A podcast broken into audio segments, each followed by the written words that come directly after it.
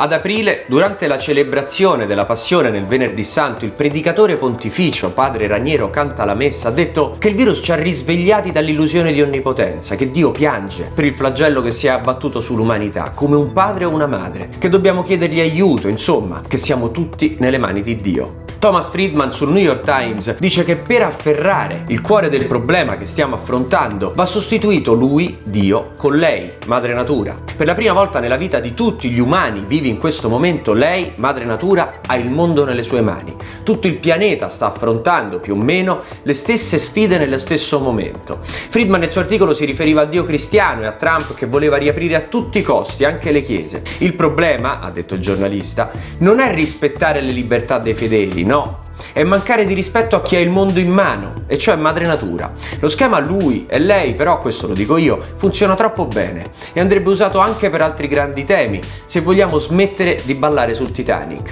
Dobbiamo iniziare ad usare logica e leggi di madre natura. Se non lo facciamo, se il punto di partenza della nostra risposta è la politica, l'ideologia, la fretta e la voglia di ripartire da dove eravamo e senza altri sconquassi, questo per la pandemia, ma non solo, allora nonostante l'avvertimento stiamo decidendo, Italia, Europa, Stati Uniti, Cina, tutti, di sfidare madre natura a duello. Il problema è che madre natura è fatta di chimica, biologia e fisica, il motore che la guida è uno, la selezione naturale, che in fondo è l'obiettivo di tutti gli organismi, sopravvivere, prosperare e nel mentre trasmettere il DNA alla generazione successiva. L'alternativa è la rottamazione. Pensaci, anche i virus hanno questo obiettivo, sopravvivere e replicarsi. Il corona ce l'ha fatta ed è diventato un'altra palla da bullying che lei, madre natura, ci ha lanciato addosso per vedere chi sarebbe rimasto in piedi.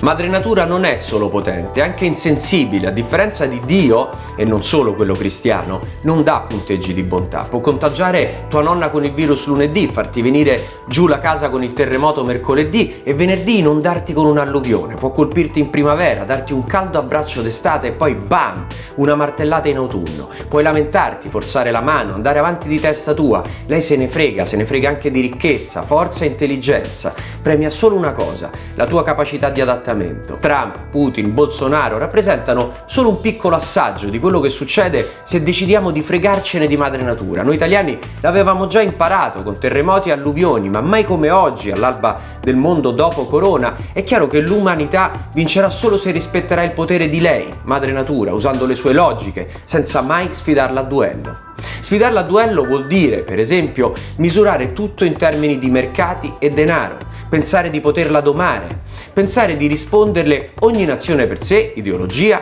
e senza coordinamento, politica, ma lei, che è fatta di chimica, biologia e fisica, se le strategie di adattamento sono basate sui voti che si vogliono prendere alle prossime elezioni, se ne frega e fa strike. Questo vale per il virus, ma anche per tanti altri problemi, il cambiamento climatico su tutti. L'unica strategia è minimizzare il danno totale, farlo in modo sostenibile per più esseri umani possibile. Dobbiamo fare entrambe le cose a nostro meglio e possiamo. Sul virus, visto che è ancora troppo presto per inquadrare una strategia perfetta, di sicuro potremmo fare uno scatto in avanti. Noi italiani a livello di organizzazione, noi europei in termini di squadra, noi umani in termini di coordinamento.